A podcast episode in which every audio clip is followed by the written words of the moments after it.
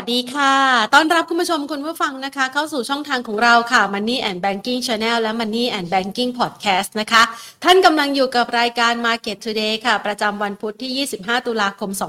2566 นะคะ บรรยากาศการลงทุนของตลาดหุ้นไทยในวันนี้ค่อนข้างสดใสค่ะ เชื่อว่านักลงทุนนะคะ ส่วนหนึ่งที่พบกับภาวะการซึมตัว หรือว่าการปรับตัวลงแรงในช่วงที่ผ่านมานะคะ ของตลาดหุ้นไทย วันนี้น่าจะเริ่มยิ้มได้บ้างนะคะ เริ่มกลับมามีเลือดฝาดนะคะ ที่สีหน้านะคะ เพราะว่าบรรยากาศการลงทุนในช่วงครึ่งเช้าที่ผ่านมา ก็บวกมาได้เกือบเกือบ 20 จุดเลยทีเดียวนะคะ ภาพดังกล่าวเนี่ยเป็นภาพลักษณะคล้ายคลึงกันค่ะ กับทิศทางของตลาดหุ้นในโซนภูมิภาคเอเชียนำโดยทางด้านของนิเคอีที่เปิดตลาดมาในเช้าวันนี้นะคะ ก็ปรับตัวบวกไปได้กว่า 4-500จุด เช่นเดียวกันกับตลาดหุ้นจีน ตลาดหุ้นฮ่องกงด้วยนะคะ ซึ่งวันนี้เนี่ยนอกเหนือจากประเด็นนะคะว่ากรณีของสงครามตะวันออกกลางนะคะ หรือว่าอิสราเอลกับฮามาสตอนนี้เนี่ยก็มีความคาดหวังนะคะว่าน่าจะมีโอกาสหาแนวทางการาทางออกนะคะที่ดีได้นะคะ ถึงแม้ว่าทางด้านของอิสราเอลนั้นจะมีการคาดหมายว่าสงครามในครั้งนี้น่าจะยาวนาน หรือแม้กระทั่งนักวิเคราะห์เองก็คาดการว่าน่าจะใช้ระยะเวลานาน 3-6 เดือนเลยทีเดียวนะคะ แต่ว่ามาณปัจจุบันเนี่ยทางด้านของความกังวลที่เคยเกิดขึ้น นักลงทุนก็เริ่มมีการซึมซับข่าวไปเรียบร้อยแล้วนะคะ ในขณะเดียวกัน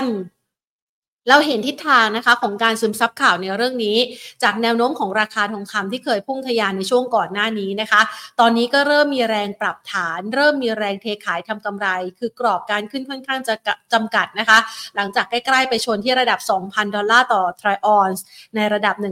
1,997 ดอลลาร์ต่อทรอยออนซ์ในช่วงระยะเวลาสัปดาห์ที่ผ่านมานะคะ มาวันนี้ก็เริ่มมีการขายทำกำไรออกมาบ้างแล้ว ในขณะที่ฟากฝั่งของอัตราผลตอบแทนพันธบัตรรัฐบาลสหรัฐนะคะที่เคยเร่งตัวแตะระดับสูงสุดในรอบ 16 ปีที่ผ่านมาก็เริ่มชะลอตัวค่ะ แถมวันนี้มีปัจจัยสนับสนุนในภูมิภาคเอเชียด้วยนะคะ หลังจากที่ทางการจีนนั้นมีการอนุมัติในเรื่องของการออกพันธบัตรมูลค่ากว่า 1 ล้านล้านหยวนนะคะ เพื่อที่จะเป็นประเด็นหนึ่งนะคะ เอาเม็ดเงินเนี่ยคือกู้มาเป็นเม็ดเงิน เพื่อไปใช้ในการกระตุ้นเศรษฐกิจ แล้วก็มีความคาดหวังว่าเศรษฐกิจจีนนั้นน่าจะมีโอกาสฟื้นตัวได้อย่างแข็งแกร่ง วันนี้ก็เลยทำให้บรรยากาศการซื้อขายค่อนข้างคึกคักเลยทีเดียวละค่ะ เห็นเป็นแท่งสีเขียวๆเนี่ยนะคะในดัชนีตลาดหุ้นไทยนะคะส่วนทิศส่วนทางกลับมาบ้าง แต่ว่าก็ยังไม่พ้นกรอบแนวโน้มขาลงนะคะ เดี๋ยวค่อยมาประเมินกันอีกทีว่า ในมุมมองนักวิเคราะห์นั้นประเมินยังไงบ้าง อันนี้เป็นการเล่าข่าวนะคะที่เกิดขึ้นในช่วงเช้าที่ผ่านมาจนถึงณปัจจุบันกันก่อน ในขณะที่ราคาน้ำมันในตลาดโลกเองก็เริ่มมีแรงผ่อนเหมือนกันนะคะ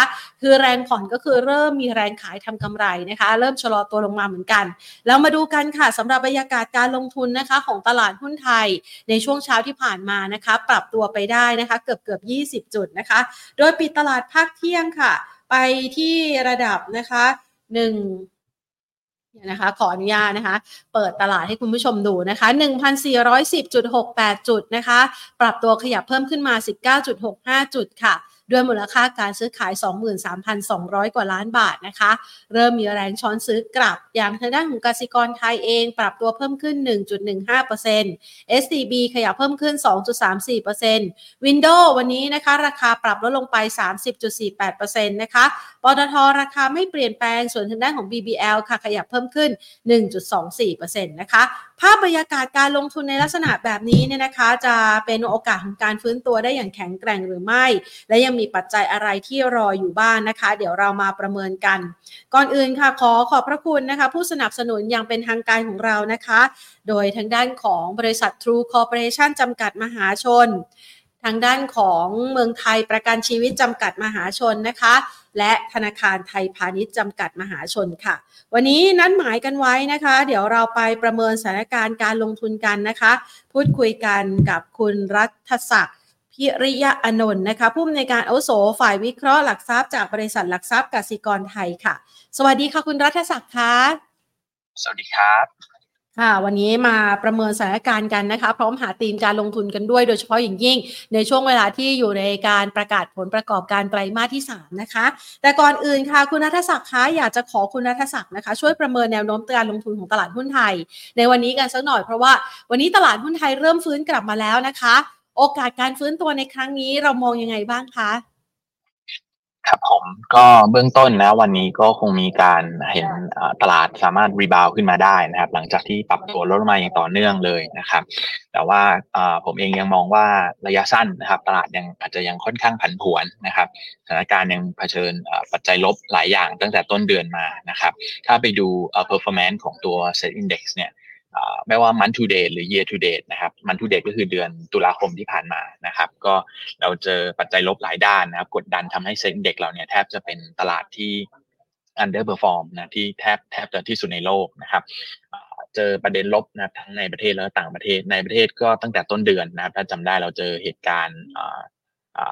การยิงนะครับที่พารากอนนะครับอันนี้ก็กดดันหุ้นในกลุ่มท่องเที่ยวเข้ามานะครับ แล้วก็ต่อด้วยเรื่อง เจอแรงเทขายนะในกลุ่มอสังหานะบนความกังวลเรื่องสภาพคล่องนะครับดอกเบี้ยขึ้นมาต่อเนื่องนะครับ ก็ทำให้เกิด question ในตลาดว่าเออบาง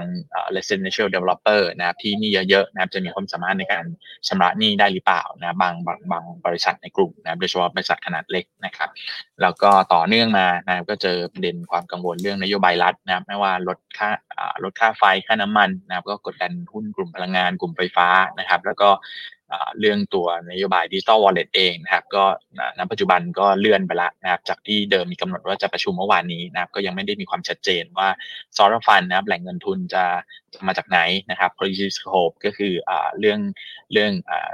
นโยบายว่าจะอยู่ในขอบเขต 4 กิโลเมตรหรือเปล่านะครับ multiplier หรือว่าตัวคูณนโยบายการคลังนะครับ จะเป็นเท่าไหร่ แล้วก็นี่สารอาจจะเพิ่มขึ้นหรือเปล่าไอ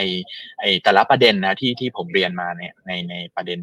แรงกดดันที่อยู่ในในประเทศเนี่ยยังยังไม่เคลียร์เอาไปเลยนะครับดังนั้นเนี่ยผมก็เลยมองว่ามันยังภาวะตลาดเนี่ยปัจจุบันแม้ว่าเราเห็น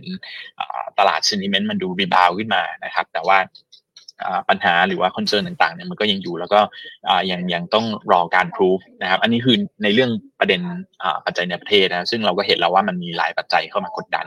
ด้านต่างประเทศนะก็ยังไม่จบนะเรื่อง Fed factor นะหรือว่าเรื่องนโยบายความนโยบายทางการเงินของเฟดเองก็ยังไม่ได้ชัดเจนนะว่าเราก็ต้องรอการประชุม FOMC รอบถัดไปนะวันที่หนึ่งก็ก็ภายในอาทิตย์หน้าเนี่ยนะว่าตกลงเฟดเนี่ยจะยังไงนะเรื่องขึ้นดอกเบี้ยขึ้นต่อหรือขอแค่นี้นะครับ แล้วก็เรื่อง ความไม่สงบในตะวันออกกลางเองนะเรื่องอการสู้รบนะครับของกลุ่มฮามาสแล้วก็อิสราเอลนะครับแล้วก็ ตัวบอลยูเองที่ที่ก่อนหน้านี้แม้ว่าปรับตัวพุ่งขึ้นไปแต่ห้าเปอร์เซ็นแล้วก็มีการปรับตัวลงมานะแต่ว่าเรื่องเฟดเองที่ยังไม่ชัดเจนเรื่องสงครามนะในตะวันออกกลางที่ดูเหมือนอเมริกาก็จะเข้าไปเข้าไปให้ให้การสนับสนุนเนี่ยตรงนี้เนี่ยก็เป็นประเด็นทำให้เกิดความกังวลนะว่าสงครามมาหนี้สหรัฐเพิ่มเดี๋ยวมันก็จะลิงก์มาที่ว่า concern เรื่องว่าหนี้เพิ่มเดี๋ยวดอกเบี้ยจะขึ้นหรือเปล่านะอันนี้ก็ ตามที่ผมเรียนมานะครับ ทั้งปัจจัยในประเทศปัจจัยต่างประเทศเนี่ยมันหลายอันส่วนใหญ่ยังเป็นประเด็นลบอยู่ฉะนั้นตลาดที่เห็นการรีบาวขึ้นมาในระยะสั้น ผมเองมองว่ามันยังค่อนข้างเปราะบางมันยังผันผวนนะครับโดยเฉพาะในช่วงที่เป็นงบออกเนี่ยตลาดจะมีความผันผวนสูงนะครับค่ะถ้าเรามองในช่วงเวลานี้เนี่ยนะคะ มันมีประเด็นที่เพิ่มเติมเข้ามา นั่นก็คือเรื่องของจีน ที่มีการประกาศมาตรการกระตุ้นเศรษฐกิจ โดยเฉพาะอย่างยิ่งการเตรียมออกพันธบัตรเนี่ยนะคะมูลค่ากว่า 1 ล้านล้านหยวน เรามองประเด็นนี้เนี่ยถือว่าเป็นประเด็นสนับสนุนไหมคะ เพราะว่าช่วงที่ผ่านมาเศรษฐกิจจีนค่อนข้างอ่อนแรง แล้วนักลงทุนก็คาดหวังเกี่ยวกับมาตรการกระตุ้นด้วยอะค่ะครับ อันนี้ผมมองเป็นบวกนะครับ เพราะว่าแต่เดิมเองเนี่ยเราเคยมีทำสตัดดี้นะว่าถ้าเกิดทางการจีนเนี่ยเซต GDP growth ไว้ที่เท่าไหร่ ถ้าเกิด actual number หรือตัวจริงตัวเลขจริงออกมาเนี่ยนะครับว่าสามารถทำได้ตามเป้า หรือว่าไม่ได้ต่างจากเป้ามากเนี่ยนะครับเขาจะมักจะไม่ได้มีการออกตัวมาตรการกระตุ้นเศรษฐกิจชุดใหญ่นะครับซึ่งปีนี้เองเนี่ยทางการจีนก็เซต GDP growth ไว้ที่5%นะครับแล้วก็ตลาดเองในในตลาดคอนซัสเองมองว่าปีนี้ก็น่าจะโตได้ประมาณ5%ต้นๆนะครับดังนั้นเนี่ยเราก็เลย ตอนแรกเนี่ยเราก็เลยไม่คิดว่าจะจะเห็นทางการจีนออกมาตรการกระตุ้นเศรษฐกิจอะไรที่ที่เหมือนเป็นเนื้อเป็นหนังนะครับ แต่ว่าพอดูตัวเลขออกมาล่าสุดแม้ว่าดีลคาดนะครับ GDP ไตรมาสสามนะครับออกมา 4.9%นะแต่ว่ามันก็ต่ำกว่าตัวเป้าของทางการจีนที่ที่เซตไว้ แล้วก็ถ้ามองไปปีหน้าเองในตลาดก็มองกันว่าจีนเนี่ยจะเติบโตเนี่ยที่ลดลงอาจจะต่ำห้านะอาจจะอยู่ในกรอบประมาณ 4.5-5%นะครับซึ่ง มันก็เป็นไปตาม growth potential หรือศักยภาพของจีนเองที่เหมือนเศรษฐกิจมันก็เริ่มใหญ่มากขึ้น การที่จะโตได้อัตราเยอะๆ เหมือนเดิมเนี่ยก็ยากขึ้น population growth หรือการเติบโตของตัวประชากรเองในในจีนก็น้อยลงนะครับดังนั้นเนี่ยการออกมาตรการของทางการจีนก็เหมือนกับว่าไม่ใช่เล็งเห็นเล็งที่จะกระตุ้นเพียงแค่ปีนี้ เพราะตอนนี้มันปลายปีแล้ว ผมมองว่าเป็นการเล็งที่จะ push ตัว growth ปีหน้าด้วยนะครับ คือทำให้อยู่ใกล้ๆประมาณ ห้าเปอร์เซ็นห้าเปอร์เซ็นกว่านะครับ ซึ่งซึ่งผมมองว่าก็ก็เป็นบวกนะครับ แล้วก็วันนี้เราก็เห็นหุ้นในต่างประเทศก็ตอบสนองรวมถึงตัวเซ็นเด็กด้วยตอบสนองเชิงบวกหุ้นหลายๆตัวนะที่เป็น China Link Play นะไม่ว่าตัวพวกเป็นปิโตนะครับพวกแพคเกจจิ้งนะครับไอ้พวกนี้เนี่ยก็ตอบสนองในในเชิงบวกหมดเลย แล้วก็ปรับตัวเพิ่มขึ้นมาค่อนข้างแรงเลยในวันนี้นะครับ ค่ะเรามองจากปัจจัยนี้แล้วเนี่ยนะคะ เชื่อว่านักลงทุนหลายท่านก็รอนะแล้วก็อยากจะได้ปัจจัยบวกอื่น ๆ เพิ่มอีกด้วยนะคะ ช่วงนี้นอกเหนือจากปัจจัยลบที่กล่าวมาเมื่อสักครู่นี้แล้วเนี่ยนะคะ พร้อมกับมาตรการกระตุ้นเศรษฐกิจของจีนที่เป็นปัจจัยบวกในวันนี้ด้วย เรามองปัจจัยอื่น ๆ ที่พอจะช่วยสนับสนุนการลงทุนในตลาดหุ้นไทยพอมีบ้างไหมคะ ครับผมเอ่อก็แม้ว่าช่วงนี้เรามองผันผวนนะ แต่ผมมองว่าดาวไซด์ริกเนี่ยความเสี่ยงทางด้านขาลงเนี่ยจะอาจจะไม่ได้เยอะแล้ว เรามองเอ่อแนวรับเนี่ยนะครับ กรอบลงไปจากตรงนี้เนี่ยอยู่ที่ 1390 นะครับสำหรับตัวเซ็นอินเด็กซ์นะครับแต่อย่างที่เรียนว่ายังผันผวนสูงขึ้นลงเนี่ยค่อนข้างเร็วแล้วก็แรงนะครับปัจจัยที่ผมแนะนำนะครับให้ติดตามนะครับก็คือตัวอย่างที่เรากล่าวมาในตอนต้นนี่แหละว่ามันเป็นปัจจัยลบมันมันมีพัฒนาการอะไรที่เราควรจะติดตามบ้างนะครับ ก็ยกตัวอย่างเช่นตัวเรื่องพารากอนเองนะครับที่มีเหตุการณ์การยิงเนี่ยนะครับเราก็ต้องติดตามนะว่านี่สำคัญเพราะว่าเวลาเกิดเหตุการณ์ที่เป็นประเด็นลบ กระทบเข้ามาในอุตสาหกรรมการท่องเที่ยวเนี่ยนักท่องเที่ยวจีนเนี่ยมักจะตกใจง่ายนะครับ แล้วก็มักจะมีการfade ไปนะประมาณ 10-20% 2-3เดือน หลังจากนั้นจะค่อยๆ มี pattern ของการฟื้นตัวนะครับ ซึ่งล่าสุดเนี่ยเราดูข้อมูลที่เป็นตัวเลข นักท่องเที่ยวจีนรายสัปดาห์นะครับ คือตอนแรกเนี่ยเราหวังว่าเดือนตุลาเนี่ยมันมันจะเป็นในช่วง golden week ของการที่นักท่องเที่ยวจีนจะเข้ามาท่องเที่ยวใช่ไหมครับมันก็น่าจะเห็นการฟื้นตัวได้ค่อนข้างดี แต่พอเจอเหตุการณ์เข้าไปนะครับ เราก็เห็นว่าตัวตัวเลขนักท่องเที่ยวที่เป็นรายสัปดาห์เนี่ยนะที่ report มาเนี่ยมันไม่มันไม่ได้เติบโต ฟื้นตัวเร่งตัวตามตามที่มอง แต่ว่าแม้แม้ว่ามีการปรับตัวลดลงนะครับ แต่ว่าปรับตัวลดลงอยู่ในกรอบไม่ได้เยอะมากเพียงแค่ลบห้าถึงลบสิบเปอร์เซ็นเท่านั้นนะครับดังนั้นเนี่ยก็เบื้องต้นเนี่ยก็ยังมองว่าตัวอุตสาหกรรมการท่องเที่ยวนะครับตัวเลขนักท่องเที่ยวน่าจะยังเป็นทิศทางการฟื้นตัวอยู่นะแต่ว่าก็ยังต้องติดตาม ต่อเนื่องอย่างใกล้ชิดนะว่าภาพของทั้งเดือนแล้วเดือนตุลาเนี่ยตัวเลขนักท่องเที่ยวจะออกมาเป็นยังไง อันนี้ก็เป็นเป็นปัจจัยแรกนะที่ต้องติดตาม ปัจจัยที่ 2 คือเรื่องตัว digital wallet นะครับว่าเรื่อง funding เองนะที่ที่ตอนนี้ก็เลื่อนกำหนดไปแล้วว่าไม่ได้ประชุมวันที่ 24 ที่ผ่านมาก็ต้องรอดูว่ากำหนดการใหม่นะจะมีการประชุมหารือได้บทสรุปว่ายังไงนะในส่วนของตัวรัฐบาลว่าจะมีตัว source fund นะแหล่งเงินทุนแหล่ง funding เนี่ยมาจากไหน ซึ่งก็ต้อง อันนี้เนี่ยเราคิดว่าก็เป็น trigger point event อันหนึ่งที่ที่ต้องติดตามแล้วก็มีผลกระทบมากนะครับ เพราะว่าถ้าเราประเมินเบื้องต้นเนี่ยเราประเมินออกเป็น 3 เคสนะครับสาม scenario scenario แรกเนี่ยนะที่ทางการออกมาบอกนะทางรัฐบาลออกมาบอกทางสบนนะครับสำนักงานบริหารหนี้สาธารณะบอกเนี่ยว่าแผนเดิมแผนปัจจุบันเนี่ยนะครับคือรัฐบาลจะไม่มีการกู้เพิ่มนะครับคือใช้งบเดิมๆงบประมาณเดิมๆนี่แหละนะครับ ซึ่งกรณีนี้เนี่ยเรามองว่า งบเดิมๆคือดีที่สุด คือเป็นการรีอ allocate หรือว่าการรีดมาจากรายการอื่นและค่าใช้จ่ายอื่นของรัฐบาลที่ไม่จำเป็น แล้วก็เอามาลงในส่วนของตัวนโยบายดิจิตอลวอลเล็ตตรงนี้นะอันนี้ก็คือดีที่สุดไม่ได้กู้เพิ่ม พยายามไปประหยัดงบอื่นเอามาลงในส่วนตรงของตัวนโยบายนี้ อันนี้คือ base case นะครับกรณีที่ 2 คือต้องกู้ใหม่นะครับกู้ใหม่หมดเลย อันนี้ก็จะมองเป็นลบๆเลยนะก็คือหนี้สาธารณะมันเพิ่มนะครับแต่ว่าในในกรณีที่กู้ใหม่เนี้ยมันก็ออกเป็นได้ 2 แบบ นะคือกู้ใหม่หมดเลยนี่สาเพิ่มกับอีกอันนึงนะครับคือเป็นการกู้แบบใช้เงินในมาตราที่ 28 นะอันนี้ก็คือจะไม่ได้ไปกระทบในส่วนของตัวหนี้สาธารณะนะครับ เพราะเงินในมาตรา 28 เนี่ยไม่ได้นับอยู่ในหนี้สาธารณะของประเทศนะครับนั้นเนี่ยอันนี้ก็อาจจะเป็นอ่าโอเคแหละว่ามันเป็นลบเพราะว่าเป็นการกู้เพิ่ม แต่ว่าอ่าอย่างน้อยไม่ได้เป็นลบๆนะก็คืออ่ามีมีเชิงบวกตรงที่ว่าหนี้สาธารณะไม่ได้เพิ่มนะครับ แล้วก็อ่าเคสที่ 3 ก็คือเป็นไฮบริด นะครับก็คือผสมนะครับคือประหยัดอะไรได้ประหยัดนะครับแต่ถ้าไม่พอค่อยไปกู้เพิ่มนะอันนี้เนี่ยเรามองว่าน่าจะเป็นกรณีกรณีที่เป็นไปได้ที่สุด และถ้าออกมาแบบนี้เนี่ยก็คิดว่าตลาดจะไม่ได้ตอบสนองเชิงเชิงลบมากนะครับแล้วก็เรื่อง FOMC นะเรื่องเฟดเอง Fed factor นะครับเราก็ต้องรอดูวันที่หนึ่งนะครับก็สัปดาห์หน้านะครับวันวันพุธนะว่าตัวลงเนี่ยเฟดจะจะมีทิศทางยังไงเรื่องตัวนโยบายการเงินนะครับซึ่งถ้าไปดู เฟด Fed Watch 2เนี่ยตอนนี้เนี่ยเขาในตลาดมองกันว่าโอกาส 99%ที่จะคงอัตราดอกเบี้ยนโยบายไว้ที่ที่เท่าเดิมคือ 5.5%นะครับ แล้วก็รอบประชุมกัน FOMC ถัดไปเนี่ยวันที่ 13ธันวานะก็ตลาดมอง 75%คง ก็คือตอนนี้เนี่ยทั้งตลาดส่วนใหญ่มองคิดว่าน่าน่าตรงนี้น่าจะพีคแล้ว น่าจะคงแล้วสำหรับตัวดอกเบี้ยนโยบายของอเมริกานะแต่ว่าก็ต้องดูนะคือถ้าเกิดเฟดเซอร์ไพรส์ขึ้นมาตรงนี้ก็ถือว่าเป็นเป็นปัจจัยหลบนะดังนั้นเนี่ย ก็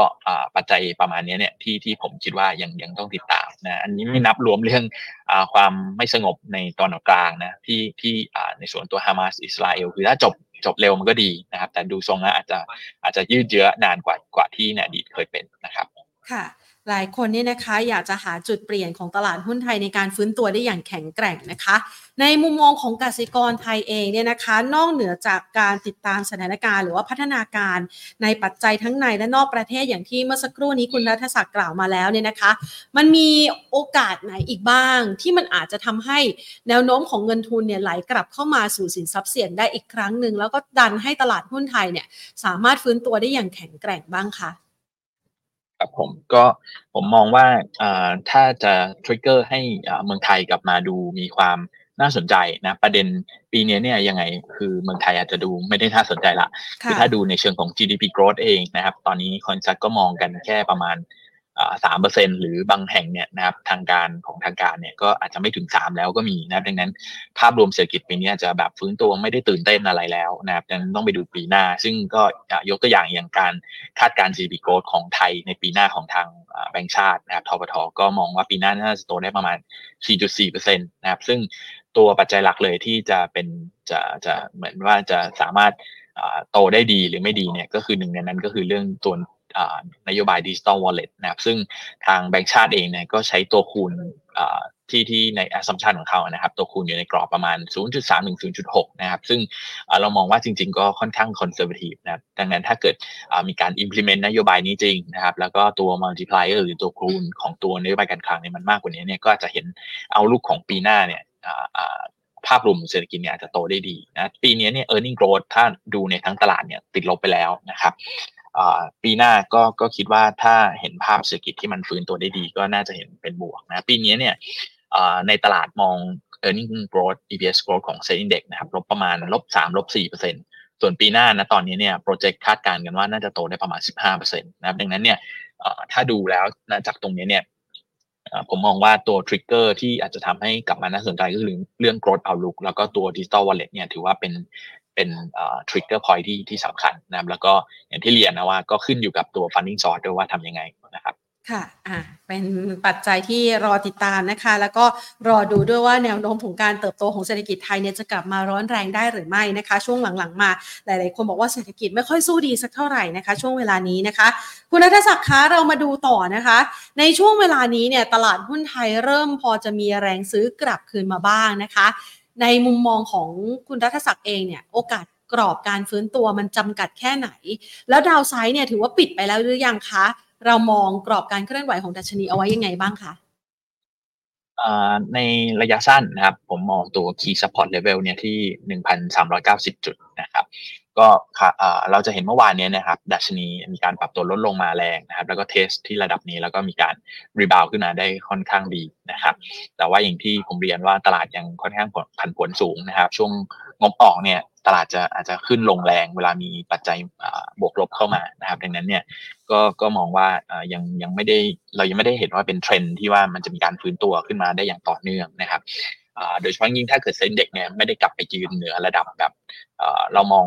แนวต้านถัดไปนะครับหนึ่งสี่สามศูนย์หนึ่งสี่หกศูนย์ตรงนี้เนี่ยคือถ้าไม่ได้กลับไปยืนหนึ่งสี่หกศูนย์เนี่ยตรงนี้ผมมองว่าเรายังไม่ได้มองว่าเราจะเห็นตัวเซ็นเด็กปรับเทรนด์กลายเป็นขาขึ้นนะครับก็คือยังมองว่าณตรงนี้เนี่ยยังเป็นยังเป็นเหมือนพันผวน แล้วก็เทรดอยู่ในกรอบประมาณนี้ครับค่ะอะงั้นเรามาหาปัจจัยที่จะมาช่วยในเรื่องของการ ซื้อหุ้นนะคะในช่วงเวลานี้แล้วพอจะสร้างกำไรกันได้บ้างดีกว่านะคะ ช่วงนี้เนี่ยอยู่ในช่วงของการประกาศผลประกอบการไตรมาสที่ 3 แล้วก็นำออกมาแล้วในกลุ่มของธนาคาร บางธนาคารก็ถือว่าดีกว่าคาด บางธนาคารอาจจะมีผิดหวังบ้างเนี่ยนะคะ เราพอจะประเมินภาพของกำไรในไตรมาสที่ 3 ให้กับคุณผู้ชมได้เห็นได้ยังไงบ้างคะครับผมก็ในเบื้องต้นนะครับจาก หุ้นใน coverage ของทางกสิกรเรานะครับ มีทั้งหมดประมาณ 200 ตัวก็เราก็มีทำคาดการไปแล้วนะประมาณ 80 ตัวนะก็เป็นการทยอยทยอยทำออกมานะครับ ก็ในส่วนของตัวกลุ่มนะครับที่เรามองว่าน่าจะมีผลประกอบการที่ดีนะครับ เราเราให้มา 3 กลุ่มนะกันที่ที่อาจจะ list ออกมาแล้วดูโดดเด่นหน่อยนะครับ ก็คือกลุ่มพลังงานนะครับ เราเราคาดว่าจะเห็นผลประกอบการในไตรมาสสามเนี่ยเติบโตดีนะครับ บวกขึ้นมา 80% Q Q แล้วก็ 71% year on year นะครับ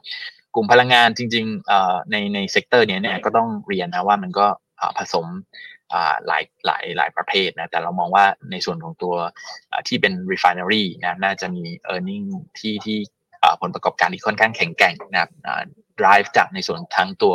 stock gain นะครับแล้วก็ตัว GRM นะครับที่ที่ค่อนข้างดีนะครับก็ยกตัวอย่างเช่นในส่วนของตัวไทยออยนะตัวท็อปนะ BCP แล้วก็ SPRC นะ SPRC นี้ก็จะเห็นภาพของผลประกอบการเนี่ยเป็น turnaround นะจากที่ขาดทุนเนี่ยก็เทินกลับมาเป็นบวกได้นะครับ กลุ่มที่2นะคือกลุ่มตัวท่องเที่ยวนะครับ tourism นะครับก็คาดการณ์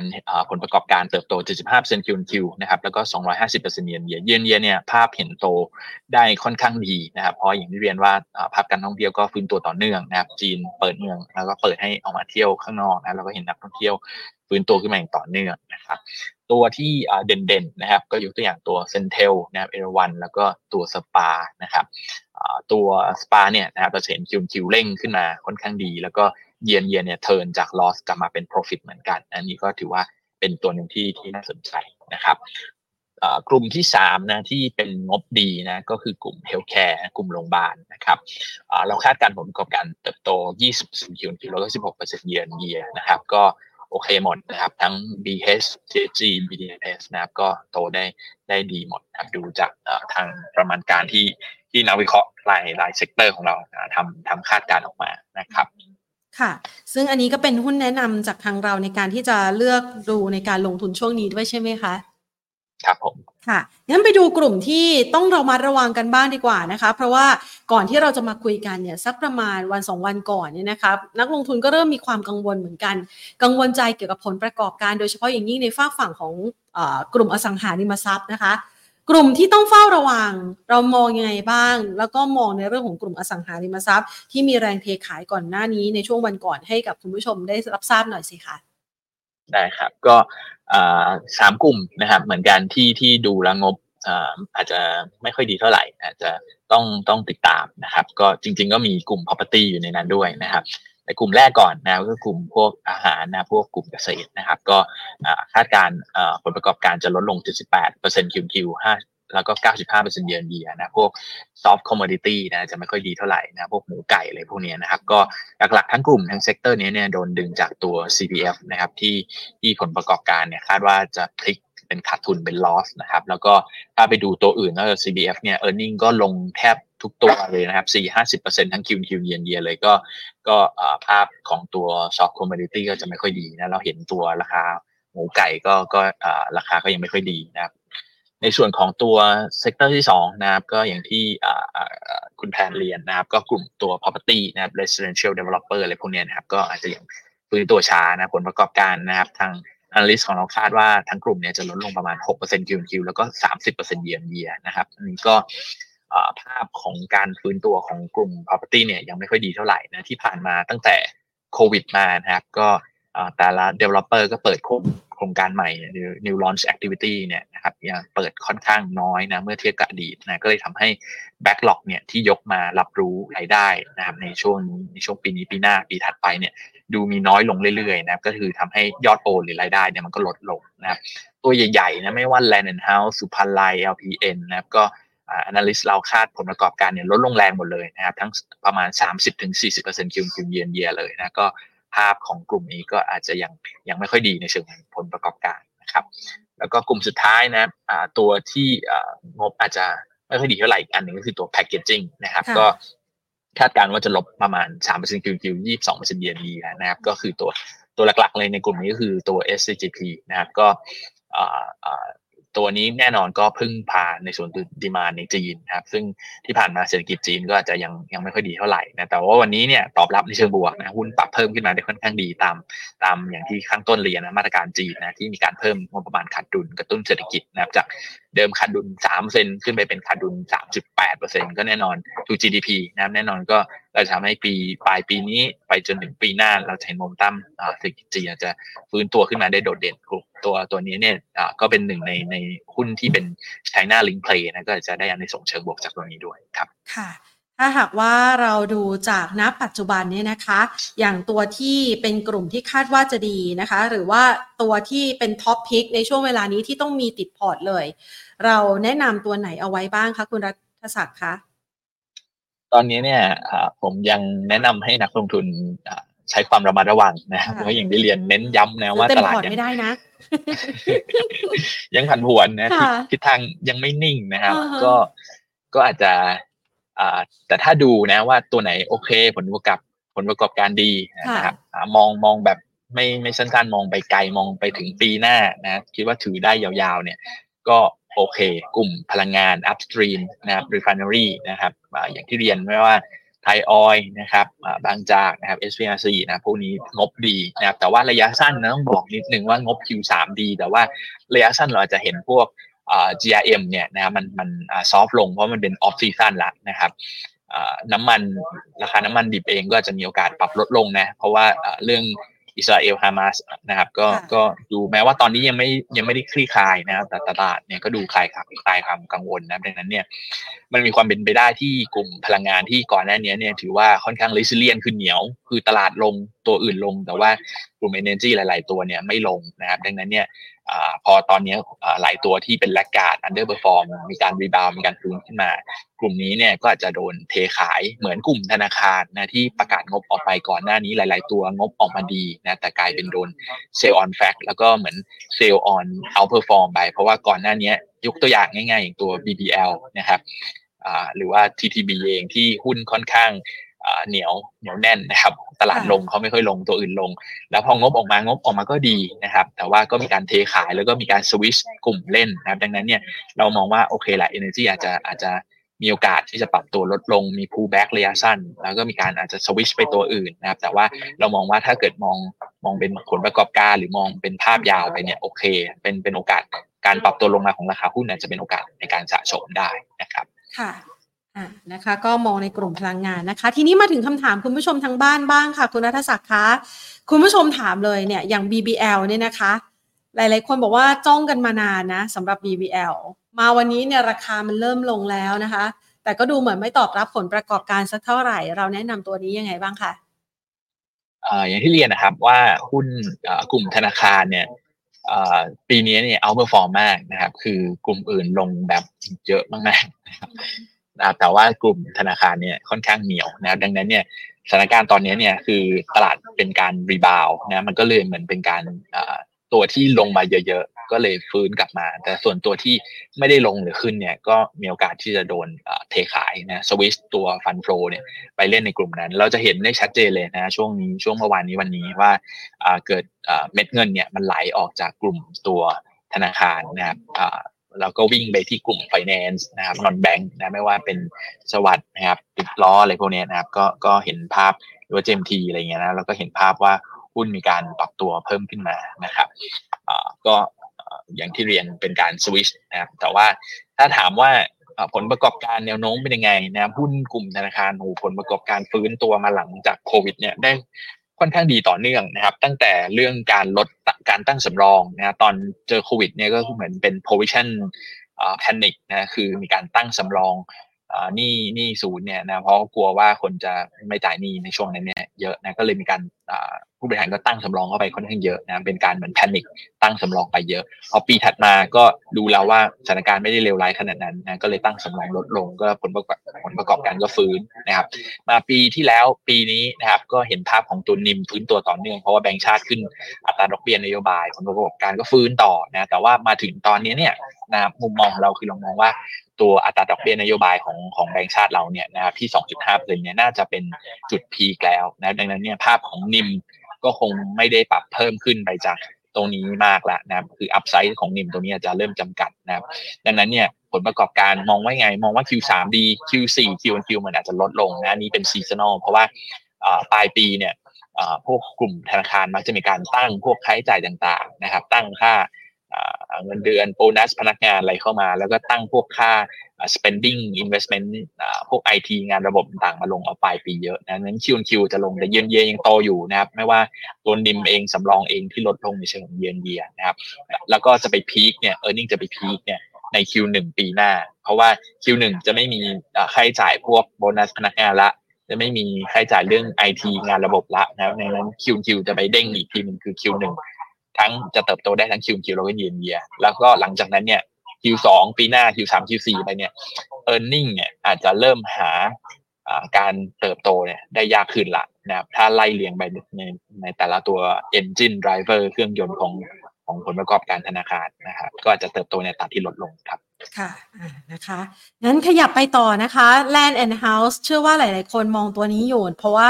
จ่ายผลดีจ่ายปันผลดีนะคะ แต่ว่าราคาเนี่ยไหลลงมาเรื่อย ๆ เลยค่ะ คุณผู้ชมบอกว่าขอแนวรับหน่อยค่ะ แนวรับนะครับอย่าสักครู่เนี่ยขอกดกราฟค่ะโอเค จริง ๆ ตรงนี้ก็ต้องบอกว่าเป็น ราคาที่ถูกนะครับ แต่ว่าเรื่องของตัว Land and House เนี่ยนะครับก็ตั้งแต่ต้นปีมาเปิดโครงการ New Launch นะครับเปิดแนวราบโครงการใหม่ๆอะไรมาเนี่ยค่อนข้างน้อยนะครับแล้วก็ดูแผนว่าจะมีการเปิดตัวเยอะขึ้นในช่วงครึ่งปีหลังนะแต่ว่าก็ยังดูเหมือนการเปิดตัวโครงการยังค่อนข้างช้าปีเซลยังอาจจะยังมาไม่ได้ตื่นเต้นนะครับ แล้วก็งบเอง Q3 เนี่ยนะครับที่ analyst เราคาดนะครับว่า ก็ก็ยังอาจจะยังดูไม่ค่อยดีนะครับ analyst เราคาเนี่ยน่าจะมีการปรับตัวลดลงประมาณ 11% Q Q แล้วก็ 43%เยนเยียนะก็ก็ถือว่าอ่า earning Q3 จะยังดูไม่ค่อยดีเท่าไหร่ มันจะไปมี catalyst ให้ตื่นเต้นอีกทีเนี่ยคือใน Q4 นะครับเพราะว่าตามกำหนดการของของทางบริษัทเนี่ยจะมีการขายตัวโรงแรมนะครับตัว Grand Center Point ที่ที่พัทยานะที่เป็นตัว ตรงใกล้ๆ วงเวียนปาโลมานะครับ แล้วก็ตัวที่เป็น Grand Center Point Space ที่เป็นโรงแรมแนวอวกาศนะจะขายสองตัวเนี่ยเข้ากอง แล้วก็ทางบริษัทเนี่ยก็จะบุ๊กกำไรจากการขายโรงแรมเข้ากองเข้ามาในในไตรมาสที่ 4 ของประกอบการก็จะฟื้นตัวได้ในไตรมาสที่ 4 แต่ต้องเรียนนะว่าปัจจัยนี้จริง ๆ ตลาดก็รับรู้อยู่แล้ว คือบริษัทก็มีการแถลงแผนการเนี่ยตั้งแต่ต้นปีอยู่แล้วนะแต่ว่าด้วยผลประกอบการที่ที่ ก็ก็ไม่แน่ใจนะว่า เหมือนบริษัทตั้งใจหรือเปล่าว่าเออรู้อยู่แล้วว่าปีนี้เนี่ยอาจจะมีเกณฑ์หรือไอเทมพิเศษเนี่ยเข้ามานะดังนั้นการเปิดตัวโครงการการโอนบ้านการเปิดคอนโดอะไรต่างๆ ก็เลยอาจจะยังไม่ได้เหมือนแบบเร่งในปีนี้มากอาจจะไปเร่งในปีหน้านะแต่ว่าอ่า แคตตาลิสระยะสั้นก็คือเรื่องเรื่องประมาณนี้นะครับ ในไตรมาสที่ 4 ก็คือเรื่องการขายโรงแรมเข้ากอง แล้วก็จะมีการเปิดตัวโครงการคอนโดมิเนียมใหม่นะตัววันเวลานะตัวนี้ก็ถือว่าเป็นตัวหนึ่งที่มีความน่าสนใจนะแต่ว่าก็ถ้าดูแนวรับจริง ๆ แถวๆประมาณเนี้ยนะครับเจ็ดบาทเจ็ดบาทกว่าๆต้นๆเนี่ย ผมมองว่าก็ก็มีความน่าสนใจแล้วนะแต่ว่าก็ก็ต้องรอภาพการฟื้นตัวของตลาดยืนยันอีกด้วยทีนะครับ นะคะอะก็ให้ไว้นะคะ ทีนี้มานะคะ คุณผู้ชมส่งคำถามเข้ามานะคะ ขอตัวทิสโก้บ้าง มองในเรื่องของปันผลก็อยากสนใจนะคะทิสโก้โอ้โหวันนี้ก็ลงแรงเหมือนกันนะ มองยังไงคะ ตัวทิสโก้นะครับ ก็ตัวตัวนี้เนี่ยก็เป็นตัวแบงค์ขนาดเล็กนะครับ แน่นอนว่าตัว แบงก์เล็กเนี่ยจะไม่ได้ประโยชน์เรื่องตัวตัวดอกเบี้ยเทรนด์ของตัวดอกเบี้ยนโยบายขาขึ้นมากเท่ากับตัวแบงก์ใหญ่นะครับ แต่ว่าตัวนี้เนี่ยก็เป็นตัวที่ตัว dividend yield เนี่ยสูงนะครับ แล้วก็ถ้าถ้าสังเกตดีๆนะครับ คือนักลงทุนผมเชื่อว่ามีมีแฟนคลับเยอะนะครับสำหรับหุ้นตัวนี้เนี่ยมักจะไปดักซื้อเอาหลังจากที่ XD นะครับ แล้วก็ถือไปนะก็จะได้ทั้ง capital gain แล้วก็ dividend yield ที่สูงนะครับ แต่ว่าตอนนี้เนี่ยถ้าถามว่าตรงนี้มัน มันถูกหรือยังผมยังมองว่าเป็นระดับที่ก้ากึกนะครับคือถ้าเกิดเป็นนักลงทุนที่สนใจปันผลจริง ๆ ก็จะดูเล่นรอบในช่วงที่เป็นปลายปีเลยนะครับ หรือว่าหลัง XD ไปเลยนะเราก็จะเห็นตัวตัวนี้เนี่ยปรับตัวลงมาแล้วก็เป็นเป็นจังหวะเก็บสะสมเล่นเพื่อถือเรารับปันผลไปนะครับ ค่ะ ตัวต่อไปนะคะ ตัว KTB KTB มองยังไงบ้างคะ ครับก็ทั้งสามตัวเลยนะครับ ไม่ว่า BBL Tisco KTB สามตัวนี้ถือว่าเป็นหุ้นที่ค่อนข้างแชร์ไพรซ์เลสเลียนคือเหนียวนะคือตลาดลงแต่ว่าพวกนี้ไม่ค่อยลงนะดังนั้นเนี่ยถามว่าถ้าตอนนี้เนี่ยตลาดมีการ rebound ขึ้นไปตัวอื่น ตัวเล็กตัวน้อยเนี่ยมีการปรับตัวเพิ่มขึ้นไปได้ค่อนข้างเยอะเนี่ยผมก็ไม่คิดว่าสามกลุ่มธนาคารหรือว่าสามตัวนี้เนี่ยจะมีการปรับตัวได้ขึ้นแรงนะคือเต็มที่ก็คือทรงๆนะครับ แล้วก็ถามว่าผลประกอบการแนวโน้มเป็นยังไงก็คือเหมือนกันกับภาพรวมเมื่อกี้ที่ผมเรียนว่า เราน่าจะเห็นเทรนด์ของตัว e a r n i n g เนี่ยไป peak ช่วง Q1 ปีหน้านะหลังจากนั้นก็จะเติบโตได้ในอัตราที่น้อยลงละค่ะ ตัว SPRC ค่ะ คุณผู้ชมสอบถามนะคะ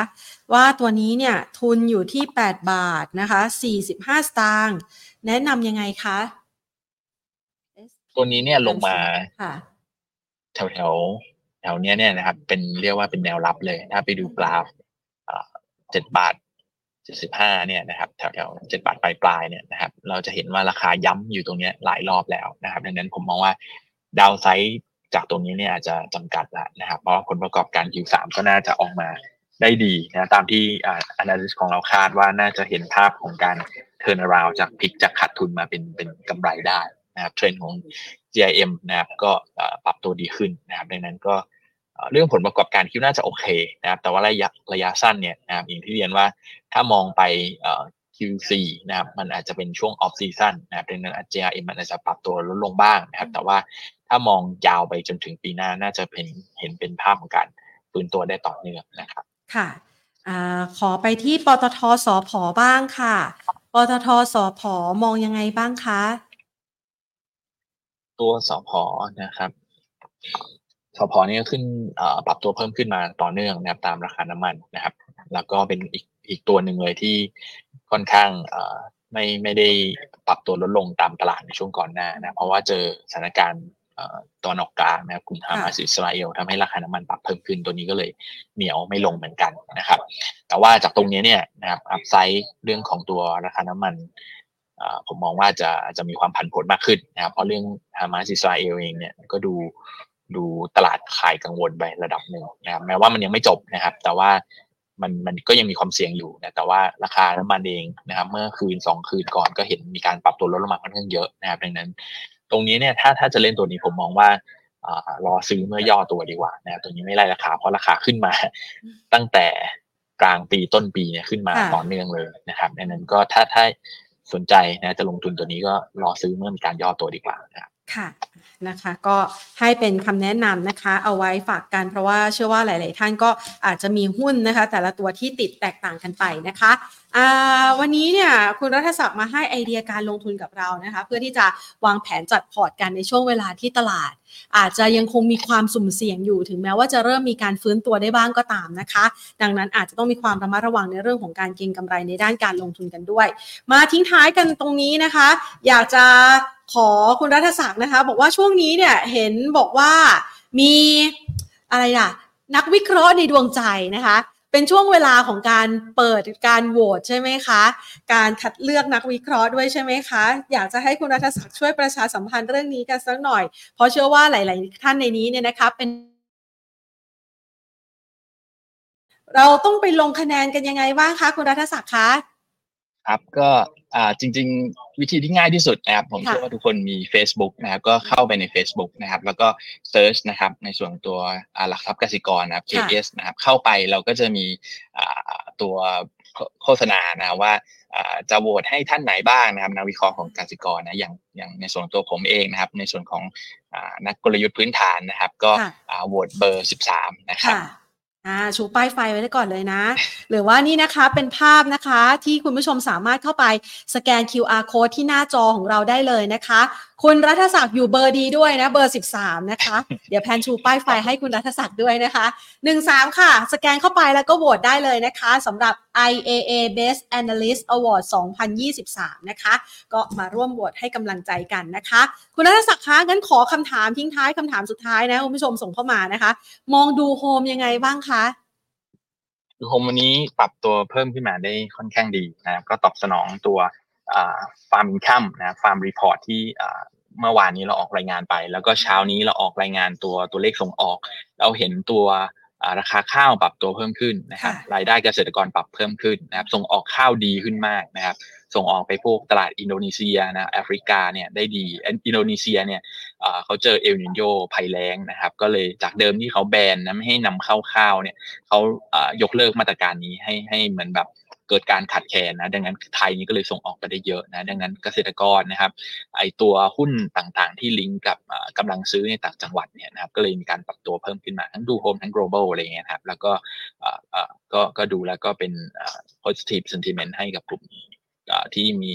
ลิงก์กับต่างจังหวัดได้นะครับค่ะ ก็มองว่าน่ายังยังน่าสนใจอยู่ใช่ไหมคะ อันนี้เรามองกรอบแนวรับต้านยังไงบ้างคะสักครู่นะดูโฮม